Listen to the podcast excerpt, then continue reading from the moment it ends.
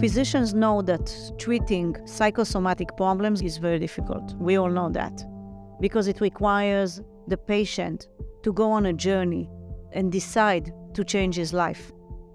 First of all, acknowledging there is a problem, taking responsibility for your healing process, and implementing it on a daily basis. Now, that is a very difficult process to do. But once we go on that journey, once we decide that we want to change our lives, that we want to make our lives better, that we want to live a healthier, more fulfilling life, we start changing. And this change requires courage. And we have to find it within us. We have to give it to our patients and we have to set an example. Dr. Arline Feinblatt represents a generation that paved the way of treating mind and body in a holistic way. That is a very inspiring way that I can implement in my own journey and take into my own practice. Welcome to another episode of A Matter of Life and Death, where we talk about the small dash between the first birthday and the last. How would you present yourself? I'm a psychologist. I came to this because I hate pain. And so the opportunity to help people live without pain was just a miracle for me to be able to put that all together. You've been doing it for like decades. 50 years I've been doing it. What exactly do you do? What I do is I treat people with mind body problems. Now, what is a mind body problem? That's, first of all, any patient that comes to me has to be seen by a physician first because I'm not going to be treating you for a pain in your foot if you've got a pebble in your shoe. So you have to be cleared medically. And the doctor has to determine that this is what we would call a functional disorder versus an organic disorder. So that means that there's an element of mind body present.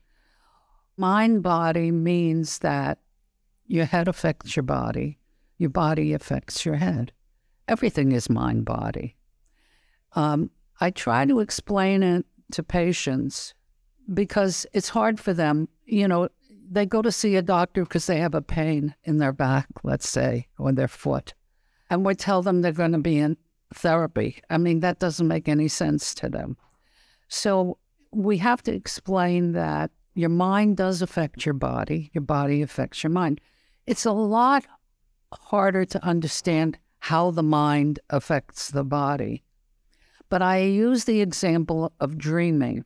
You go to bed and you have a nightmare. Now, you are perfectly safe in your bed, but your mind is not safe. It's being chased by the monster. So when you wake up from this dream, your blood pressure is elevated, your breathing is deep, you're sweating, your body was affected by what was going on mentally, even though you were laying perfectly safe in your bed. That's how I explain mind body.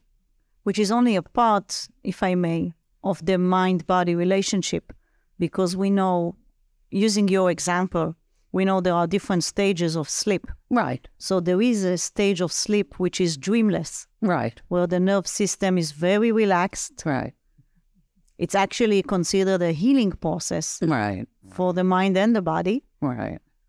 Did you ever experience it I, while I mean, while being awake?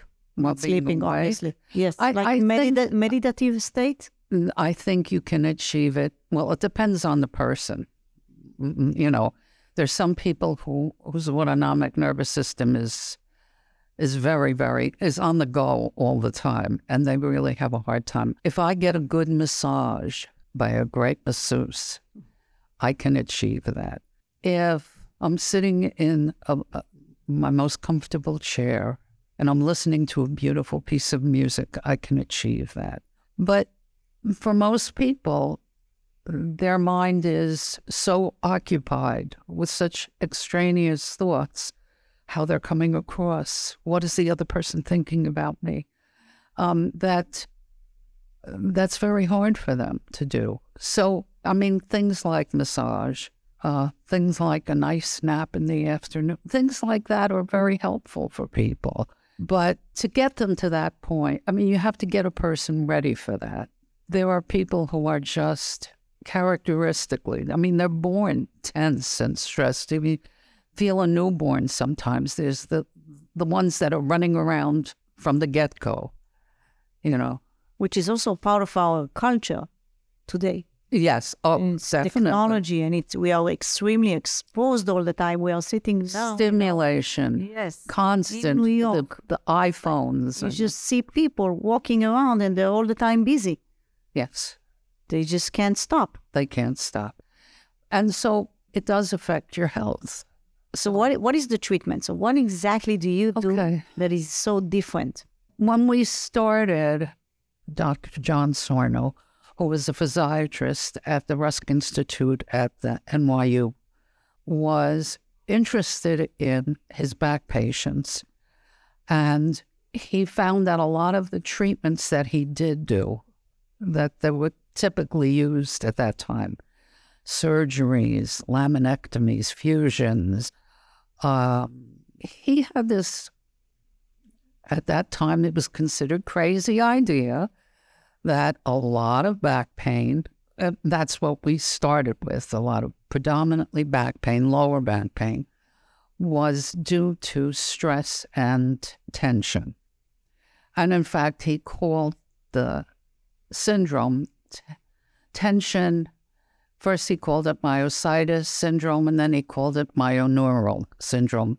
But it all comes down to the same thing. Basically that the tension, the stress, the tightness in the body came from mental uh, factors and it affected the circulation, the muscles, the nerves. And in fact, the, the whole autonomic nervous system was then geared and people became frightened. I mean, people would go to the doctor and the doctor would say to them, if you don't have this surgery, You'll lose bowel and bladder control. You won't be able to walk. I mean, you can imagine how a person felt when they heard that. Well, I can. Um, I don't need to imagine. I see it on a daily basis in the right. clinic. Yes, I'm I sure don't you even do. need to imagine. You're correct. So it's just like you have a very, you know, you have to know how to do it. And Exactly. It has to be right. Exactly. And that's what Dr. Sarno was particularly uh, able to do. He was able to project an air of confidence and knowledge that the patient could accept. And then, then he also gave lectures. Uh, he also had group meetings. He did a lot of things. So my job was much easier because my physician, was Dr. Sarno, had prepared the patient for me in a sense. They came in, they were not wondering why they were in my office, although some of them would just say, Dr. Sarno sent me. That's why I'm here. What I noticed in our culture, men are taught not to, they have to be the man and they cannot, they cannot cry and they cannot bemoan, oh, I'm in pain or something. It's more acceptable for a woman to say, oh, I have a headache or I have a this or I have a that. Uh, so the men, by the time they got to us, they would be in much worse shape. And do you see any change during these decades? Right? It's like the same problems, more or less, same problems. It's mind and body. It was always mind and body. Yes. And in this during this time, do you see any difference in the way we treat it today to what we did 30 years ago? I think there's a small difference, but I still think there is a tremendous stigma attached to anything that has to do with anything mental. Mental health is still not thought of on the same level as physical health. It's not. And You go to a therapist, you must be crazy. Uh, you must be weak. Uh, You know, pull yourself up, straighten out, you know. Um, And mental health is just increasing. So we know it's an increasing problem. We have higher percentage of mental health today using Right. medication Right, right, what we had two right. decades ago. May, probably we are diagnosing more. Right. We are right. diagnostic. Uh, we are diagnosing earlier, And but yes. we also intervene with medication earlier, Yeah. which is not. I'm not sure that's the right thing, Right, you know, right. to do. Yeah. But it's something that in the routine happens all the time. Yes, because a patient would rather, I mean, you get a cold and you go to the doctor and you want them to give you an antibiotic. That's what you want because you want the pill, because the pill is going to make you better tomorrow. And if the doctor says, no, just go home and drink fluids and stay warm, that's that, that that's not quick enough. That's not, you know, you're not giving me the answer. You're not it's not going to be solved. They want something. That's we all why, we all want something. yeah. But life. but I'm saying when when some one doctor says I'm going to give you surgery and you're going to get up and you're going to walk and you're going to do it, another doctor says we're going to put you in therapy. This, this is a big difference. Right. So uh, there is a prejudice against anything that has to do with, and there still is. There, I mean, we were supposed to have parity. That mm, treatments for med- for mental health were supposed to be the same as they are for physical health, and they're just they're just not. They're not. I mean, it, in in reality, it doesn't work out that way. You have to have money in order to get the help you need, and that's still true there are more people practicing mind body medicine now.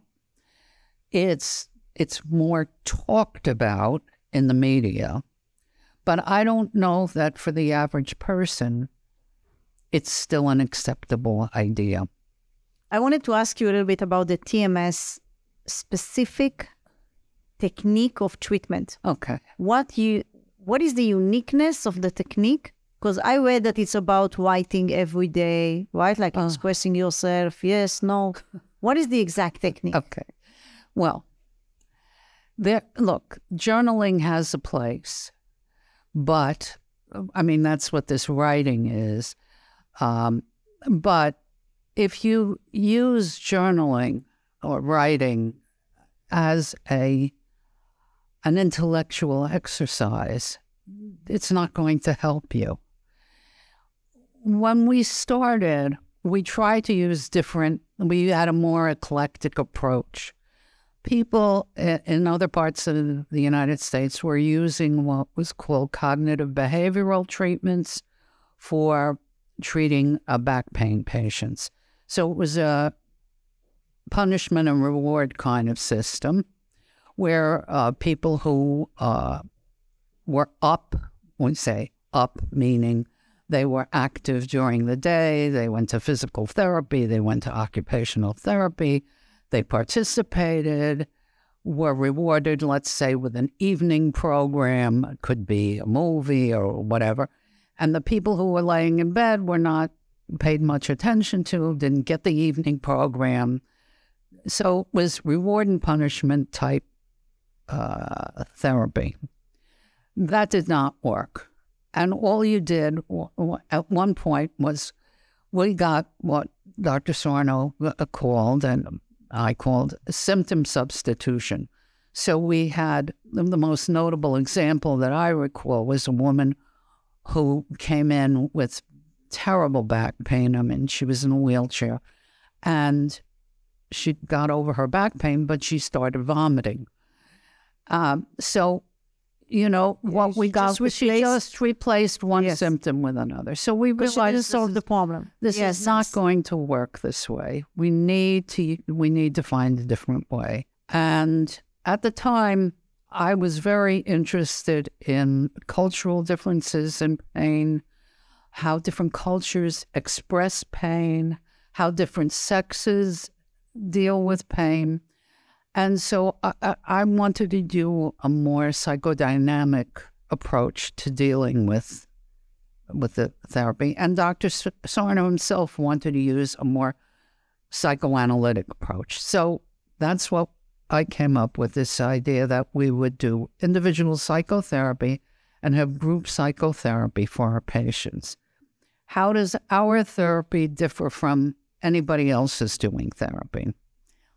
Well, I use, I'm I use a type of therapy called intensive short term dynamic psychotherapy, which is a much more active kind of therapy. In, in other words, the therapist is more active.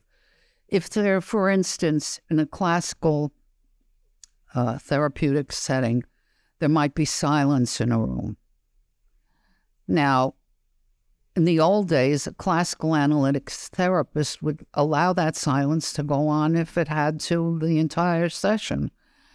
Because we had patients who were in the hospital, that's how our program started. Patients came into the hospital, they were in the hospital for a, a period of six to eight weeks. So I would have six to eight weeks to get a patient who came in on a gurney or in a wheelchair and get them up walking and behaving normally in six to eight weeks. Sitting there quietly while they ruminated was not going to work. So I became acquainted with this intensive short term dynamic psychotherapy. And I became a much more active therapist. And it took a while for me to begin to see the kinds of personality types that were predominant in the people who came in with these mind body problems, with these low back pains, mostly in the beginning we had, um, and upper back pain, uh, any kind of pain. And these were very good people. These are the kinds of people that you want around you. These are the kinds of employees you want. These are the people who do everything for everybody else and put themselves in the back of the bus. They never think about what they want. They're busy thinking about how what they're doing is affecting the other person. Well, Dr. Sarno used a term called goodist. And that's that sort of encapsulates exactly what these people were like. They were goodists. Um, well, they were perfectionistic. Now, why why are these people this way? I mean, so, you know, it took me several, maybe dozens of patients to begin to parse out. A lot of these people came from very troubled backgrounds, difficult childhoods. Many of them had troubled childhoods. Uh, they came from dysfunctional homes, let's say. And their goal in life was to make everybody happy in the house. Keep mommy happy, keep daddy happy. Um, I'll be a very good girl. If they had a rambunctious sibling, they would be the good sibling. And they developed this personality style where they took everything in and put very little out. Anger was a difficult emotion for them because they saw the negative effects of anger. Mm-hmm. They never thought, if you ask a pain patient now, you know, what do you think of anger? Oh, it's a terrible thing because because their view of anger is not that it's an emotion. They view anger as an action. Anger is yelling, screaming, hitting, uh, being mean, whereas Anger is just an emotion, it's just a feeling, and they never learned any constructive way of dealing with it. So everything came inward. Now, where, you know, uh, Bessel van Kolk has this uh, wonderful title for his book, The Body Keeps the Score. The body keeps the score for sure. If you don't deal with your feelings, they have no place to go except in your body, and that's where they go. So I think of these anecdotes. I hope you will forgive me, but um, really we have these wonderful patients who um, I would have a group room, and I would come in, and the chairs would be all over the place. I mean, these patients who were in wheelchairs, who were in agony, would start to move the chairs to put them in a circle. The patients we had, certainly in the patient program, and and, and we still now, are very successful people. These are not people who are laying around in bed and, the, and they're not doing anything. These are people who are ambitious and, and work hard and succeed in life because they are very determined to, and they look and they see what other people are feeling. They're very sensitized to other people for these reasons. You can get a patient out of a wheelchair in six, eight weeks if you have the kind of program and the kind of backing I had. Yes, you can. But will they maintain it? That's that was That exactly my problem. question. That is the How do they implement it and become regulated in such a way that they keep Right. on being healthy? exactly, healthy? Exactly. So you take this person. I mean, I'm thinking of one particular woman who came in, who was the matriarch of the family, who did the cooking for everybody and took care of every, uh, you know, all of her grandchildren, and her children were out there working, and and she was just this woman was exhausted and worn down, and had had ideas in her own life of what she wanted to do and what she wanted to become. And it was all thwarted, but she wanted to be the good matriarch. I mean, she wanted to be the mommy of the family. And the conflict caused her agony and physical agony. I mean, she came in. I mean, she came, she's one of those that did, you know, come in on a gurney. I mean, they couldn't. She couldn't even sit in a wheelchair. She was lying down, and it took a lot of work to get her to, first of all, to acknowledge that she was angry about everything that she was doing, and secondly, to realize that she had thwarted herself so much of her life. Um, you bring her in, and for six to eight weeks, she doesn't have to do anything. She's in a rehabilitation center. She's not cooking. She's not cleaning. She's not watching somebody else's children. Now you send her back home. And everybody wants her to take care of their children again. And everybody wants her to cook and clean. And now she discovers that she's not so happy doing that. So we had to provide an outpatient program for these people. And this is how we gradually came to the idea, as well as the insurance companies were not going to keep paying for, you know, more and more weeks of treatment inside. Right, and we had admissions all the time. Right, right, right. So we started an outpatient program. And we had to help these people build up their own sense of confidence that yes, sh- she want she wanted to draw. Uh, she didn't want to draw. I'm I'm using that as an example Yes. because I don't want to give away anything about a particular patient.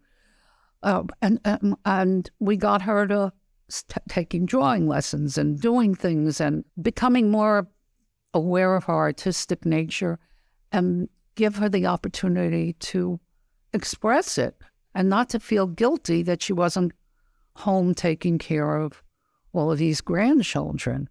But that takes time, takes effort, and it takes tremendous bravery on the part of the patients.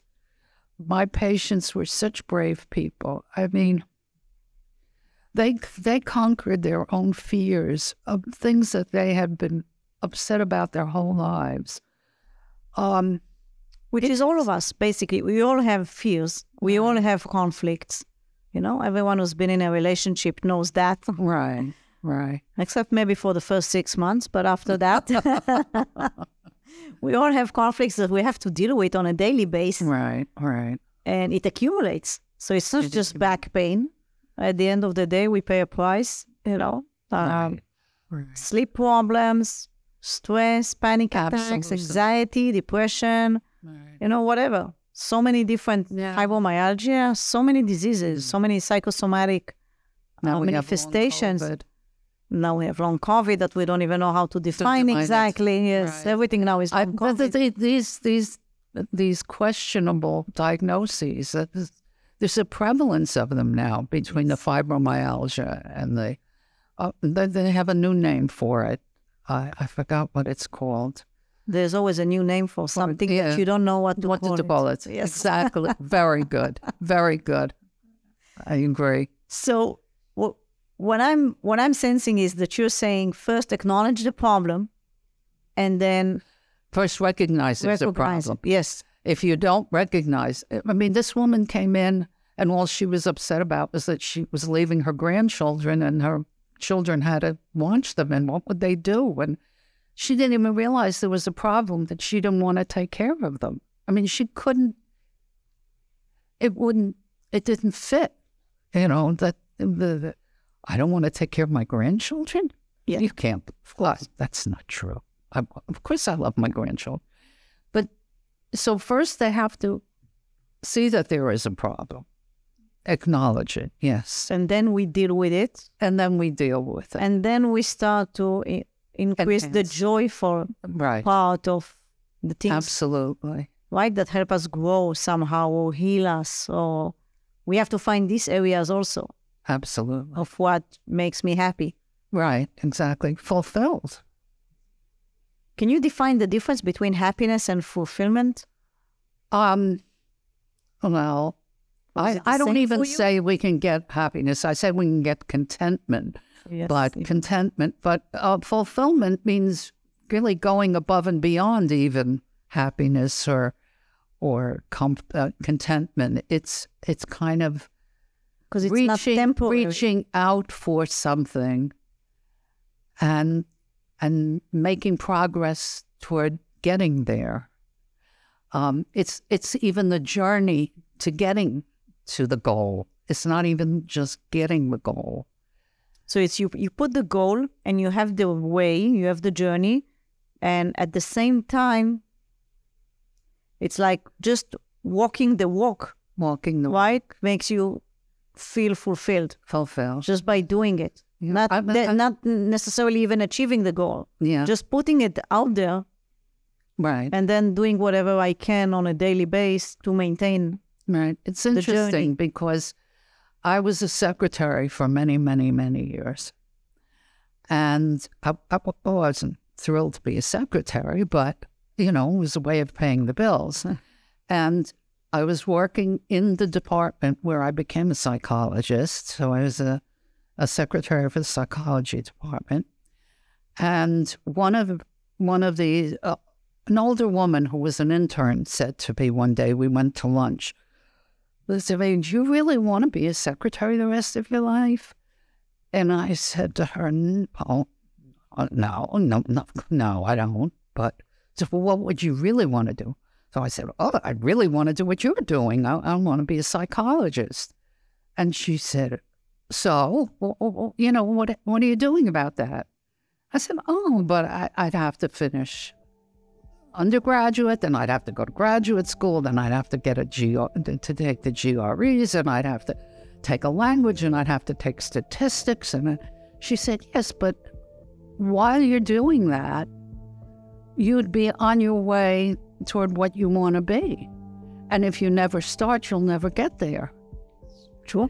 The day after I got my PhD, I called that woman and I told her, You are the reason, one of the reasons that I achieved what I achieved because it took me a long time. I went went at nights to school and I uh, it was a very long haul for me to get my PhD. Thank you so much. You, It was such a pleasure talking to you. it was a pleasure speaking with you as well. And I, I wish you all the best. Thank you very much.